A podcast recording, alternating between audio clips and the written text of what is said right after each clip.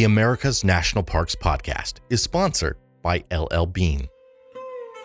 This year, LL Bean is joining up with the National Park Foundation, the official nonprofit partner of the National Park Service, to help you find your happy place in an amazing system of more than 400 national parks, including historic and cultural sites, monuments, preserves, lakeshores, and seashores that dot the American landscape, many of which you'll find just a short trip from home. LL Bean is proud to be an official partner of the National Park Foundation. Discover your perfect day in a park at findyourpark.com.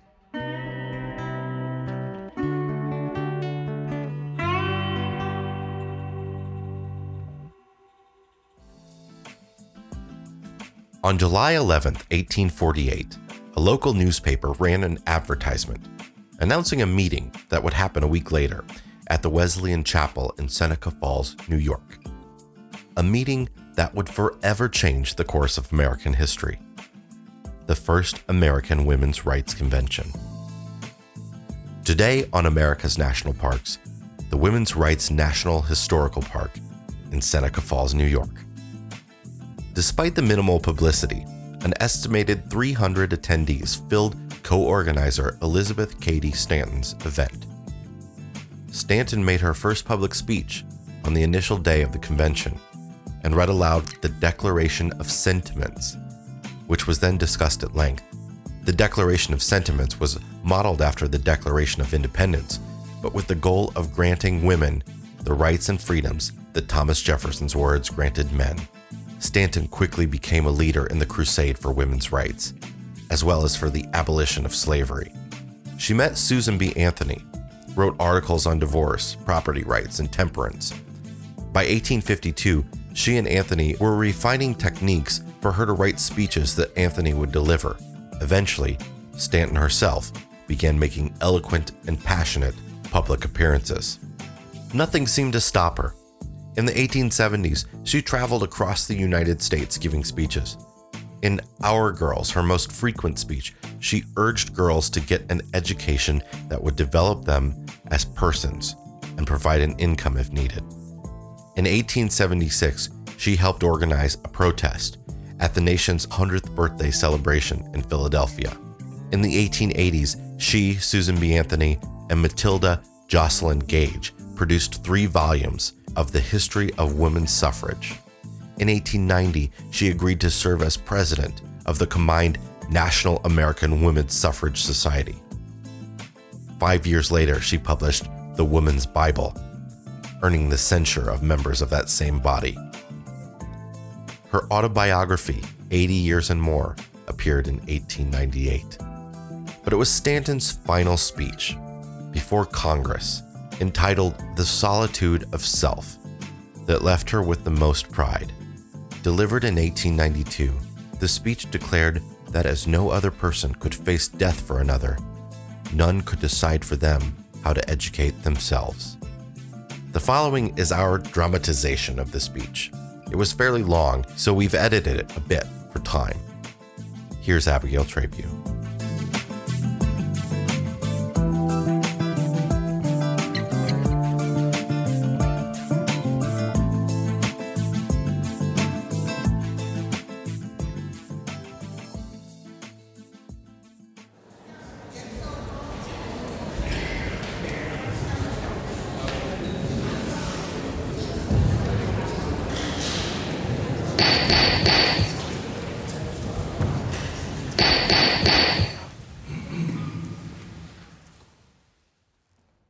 Mr. Chairman and gentlemen of the committee, we have been speaking before committees of the judiciary for the last 20 years, and we have gone over all the arguments in favor of a 16th Amendment which are familiar to all you gentlemen.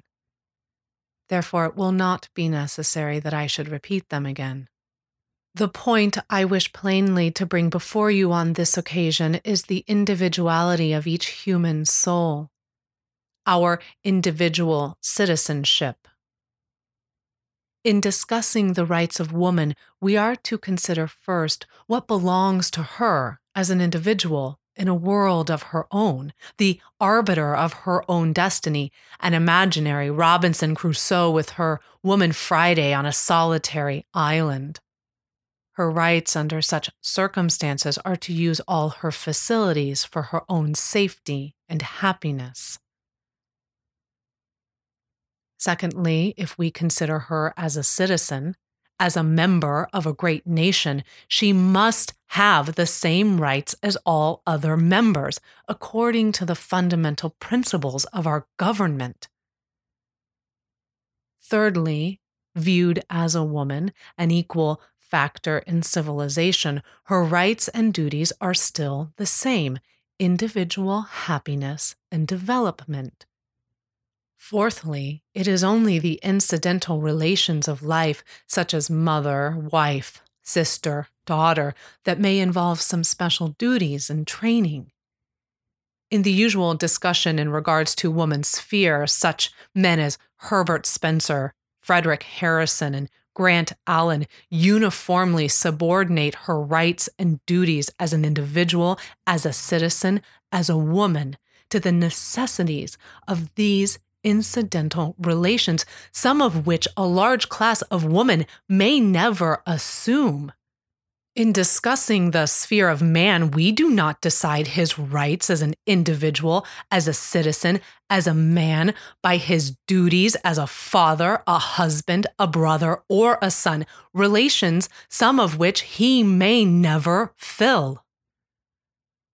Moreover, he would be better fitted for these relations and whatever special work he might choose to do to earn his bread by the complete development of all his facilities as an individual. Just so with woman. The strongest reason for giving woman all the opportunities for higher education, for the full development of her facilities, forces of mind and body, for giving her the most enlarged freedom of thought and action, a complete emancipation from all forms of bondage, of custom, dependence, superstition, from all the crippling influences of fear, is the solitude and personal responsibility of her own individual life. The strongest reason why we ask for a woman's voice in the government under which she lives, in the religion she is asked to believe, equality in social life, where she is the chief factor, a place in the trades and professions where she may earn her bread, is because of her birthright to self sovereignty. Because as an individual, she must rely on herself. We ask for the complete development of every individual, first for his own benefit and happiness. In fitting out an army, we give each soldier his own knapsack, arms, powder, his blanket, cup, knife, fork, and spoon. We provide alike for all their individual necessities, then each man bears his own burden. The great lesson that nature seems to teach us at all ages is self dependence, self protection, self support. What a touching instance of a child's solitude, of that hunger of heart for love and recognition in the case of the little girl who helped to dress a Christmas tree for the children of the family in which she served.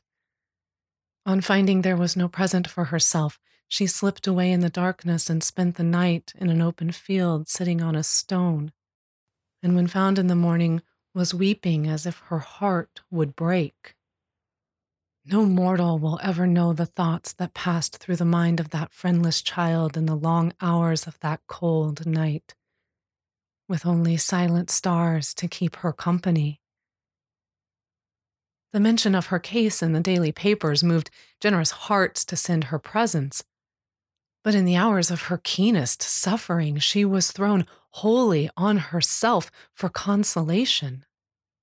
In youth, our most bitter disappointments, our brightest hopes and ambitions are known only to otherwise. Even our friendship and love we never fully share with another. There is something of every passion in every situation we conceal, even so in our triumphs and defeats. To throw obstacle in the way of a complete education is like putting out the eyes. To deny the rights of property, like cutting off the hands. To deny political equality is to rob the ostracized of all self respect, of credit in the marketplace, of recompense in the world of work, of a voice among those who make and administer the law, a choice in the jury before whom they are tried, and in a judge who decides their punishment. Shakespeare's play, Titus Andronicus, contains a terrible satire of woman's position in the 19th century. Rude men, the play tells us, seized the king's daughter, cut out her tongue, cut off her hands, and then bade her go call for water and wash her hands. What a picture of woman's position robbed of her natural rights, handicapped by law and custom at every turn, yet compelled to fight her own battles, and in the emergencies of life, to fall back on herself for protection.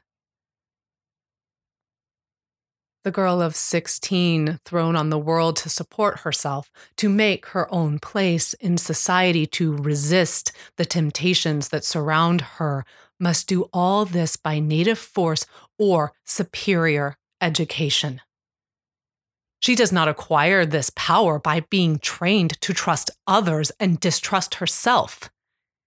If she wearies of the struggle, finding it hard work to swim upstream and allow herself to drift with the current, she will find plenty of company, but not one to share her misery in the hour of her deepest humiliation. The young wife and mother at the head of some establishment with a kind husband to shield her from the adverse winds of life, with wealth, fortune, and position, has a certain harbor of safety, occurs against the ordinary ills of life. But to manage a household, have influence in society, keep her friends in the affections of her husband, and train her children well, she must have rare common sense, wisdom, diplomacy, and a knowledge of human nature. To do all this, she needs the cardinal virtues and the strong points of character that the most successful statesman possesses. An uneducated woman, trained to dependence with no resource in herself, must make a failure of any position in life. But society says women do not need a knowledge of the world. The liberal training that experience in public life must give, or all the advantages of a collegiate education. Should they not have all the consolation that the most liberal education can give? When suddenly roused at midnight with the startling cry of fire, fire, to find the house over their heads in flames. Do women wait for men to point the way to safety? Are the men equally bewildered and half suffocated with smoke, in a position to more than try to save themselves? At such times, the most timid women have shown a courage and heroism in saving their husbands and children that has surprised everybody. Inasmuch, then, as woman shares equally the joys and sorrows of time and eternity, it is not the height of presumption in man to propose to represent her at the ballot box, do her voting in the state, her praying in the church, and to assume the position of priest at the family altar. Nothing strengthens the judgment and quickens the conscience like individual responsibility. Nothing adds such dignity to character as the recognition of one's self sovereignty. The right to an equal place everywhere conceded, a place earned by personal merit, not an artificial attainment by inheritance, wealth, family, and position.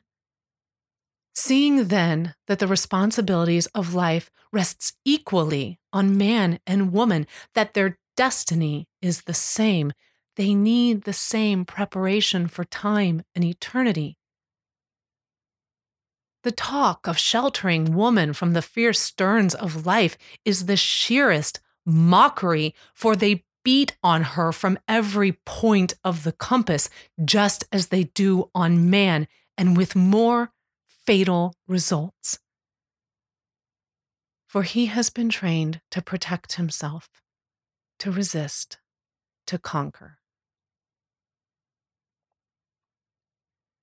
Whatever the theories may be of woman's dependency on man, in the supreme moments of her life, he cannot bear her burdens. Alone she goes to the gates of death to give life to every man that is born into this world. No one can share her fears, no one mitigate her pains, and if her sorrow is greater than she can bear, alone she passes beyond the gates into the vast unknown. From the mountain tops of Judea long ago, a heavenly voice bade his disciples Bear ye one another's burdens. But humanity has not yet risen to that point of self sacrifice, and if ever so willing, how few the burdens are that one soul can bear for another. In the highways of Palestine, in prayer and fasting on the solitary mountain top, in the Garden of Gethsemane, before the judgment seat of Pilate, betrayed by one of his trusted disciples at his last supper, in his agonies on the cross, even Jesus of Nazareth, in these last sad days on earth, felt the awful solitude of self. Deserted by man in agony, he cries, My God, my God, what hast thou forsaken me? And so it ever must be in the conflicting scenes of life, on the long, weary march each one walks alone. We may have many friends, love, kindness, sympathy, and charity to smooth our pathway in everyday life, but in the tragedies and triumphs of human experience, each mortal stands alone. But when all artificial trammels are removed, and women are recognized as individuals responsible for their own environment thoroughly educated for all the positions in life they may be called to fill, with all the resources in themselves that liberal thought and broad culture can give, guided by their own conscience and judgment, and stimulated to self support by the knowledge of the business world and the pleasure independence must ever give. When women are trained in this way, they will, in a measure, fitted for those hours of solitude that come alike to all. As in our extremity, we must depend on ourselves. The dictates of wisdom point to complete individual development. In talking of education, how shallow the argument that each class must be educated for the special work it proposed to do. And all those facilities not needed in this special walk must lie dormant and utterly wither for want of use. When perhaps these will be the very facilities needed in life's greatest energies. Some say where is the use of drilling series in the languages, the science, in law, medicine, theology? As wives, mothers, housekeepers, cooks, they need a different curriculum from boys who are to fill all positions. The chief cooks in our greatest hotels and ocean steamers are men. In large cities, men run the bakeries. They make our bread, cake, and pies. They manage the laundries. They are now considered our best milliners and dressmakers because some men fill these departments of usefulness. Shall we regulate the curriculum in Harvard and Yale to their present necessities? If not, why this talk in our best colleges of a curriculum for girls who are crowding into the trades and professions? Teachers in all our public schools rapidly hiring many lucrative and honorable positions in life? They are showing too their calmness and courage in the most trying hours of human experience. Is it then consistent to hold the developed woman of this day with the same narrow political limits as the dame with the spinning wheel and knitting needle occupied in the past? No, no, machinery has taken the labors of women as well as men on its tireless shoulders. The loom and the spinning wheel are but dreams of the past. The pen, the brush, the easel, the chisel have taken their places, while the hopes and ambitions of women are essentially changed. We see reason sufficient in the outer conditions of human being for individual liberty and development. But when we consider the self dependence of every human soul, we see the need for courage, judgment, and the exercise of every facility of mind and body strengthened and developed for use in woman as well as man. And yet, there is a solitude which each and every one of us has always carried with him more inaccessible than the ice cold mountains, more profound than the midnight sea, the solitude of self. Our inner being, which we call ourself, no eye nor touch of man or angel has ever pierced. It is more hidden than the caves of the gnome, for to it only omniscience is permitted to enter. Such is individual life. Who, I ask you, can take, dare take on himself the rights, the duties, the responsibilities of another human soul?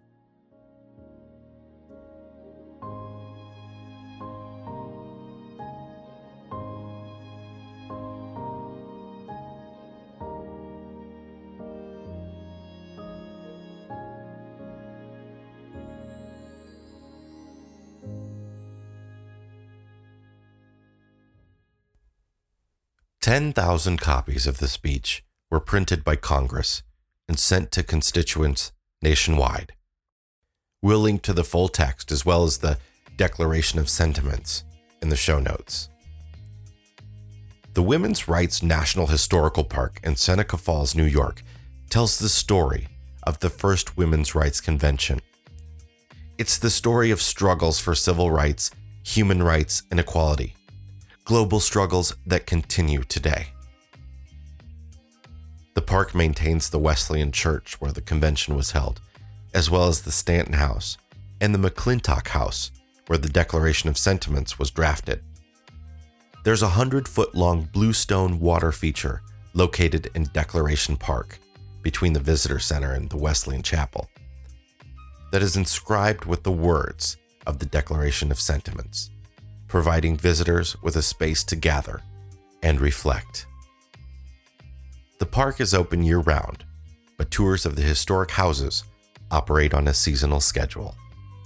This episode of America's National Parks was hosted by me, Jason Epperson, and narrated by Abigail Trabue.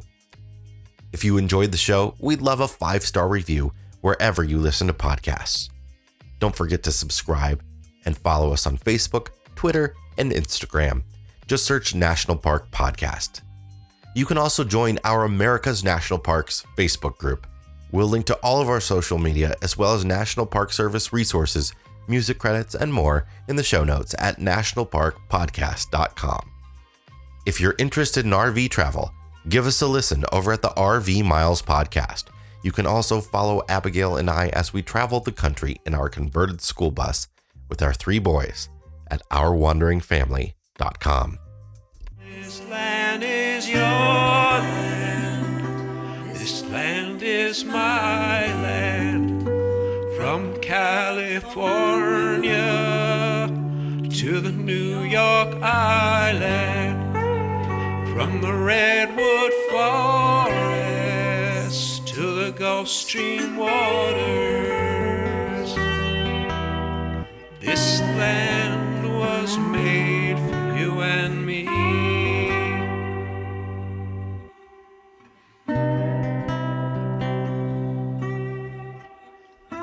Today's show was sponsored by LL Bean.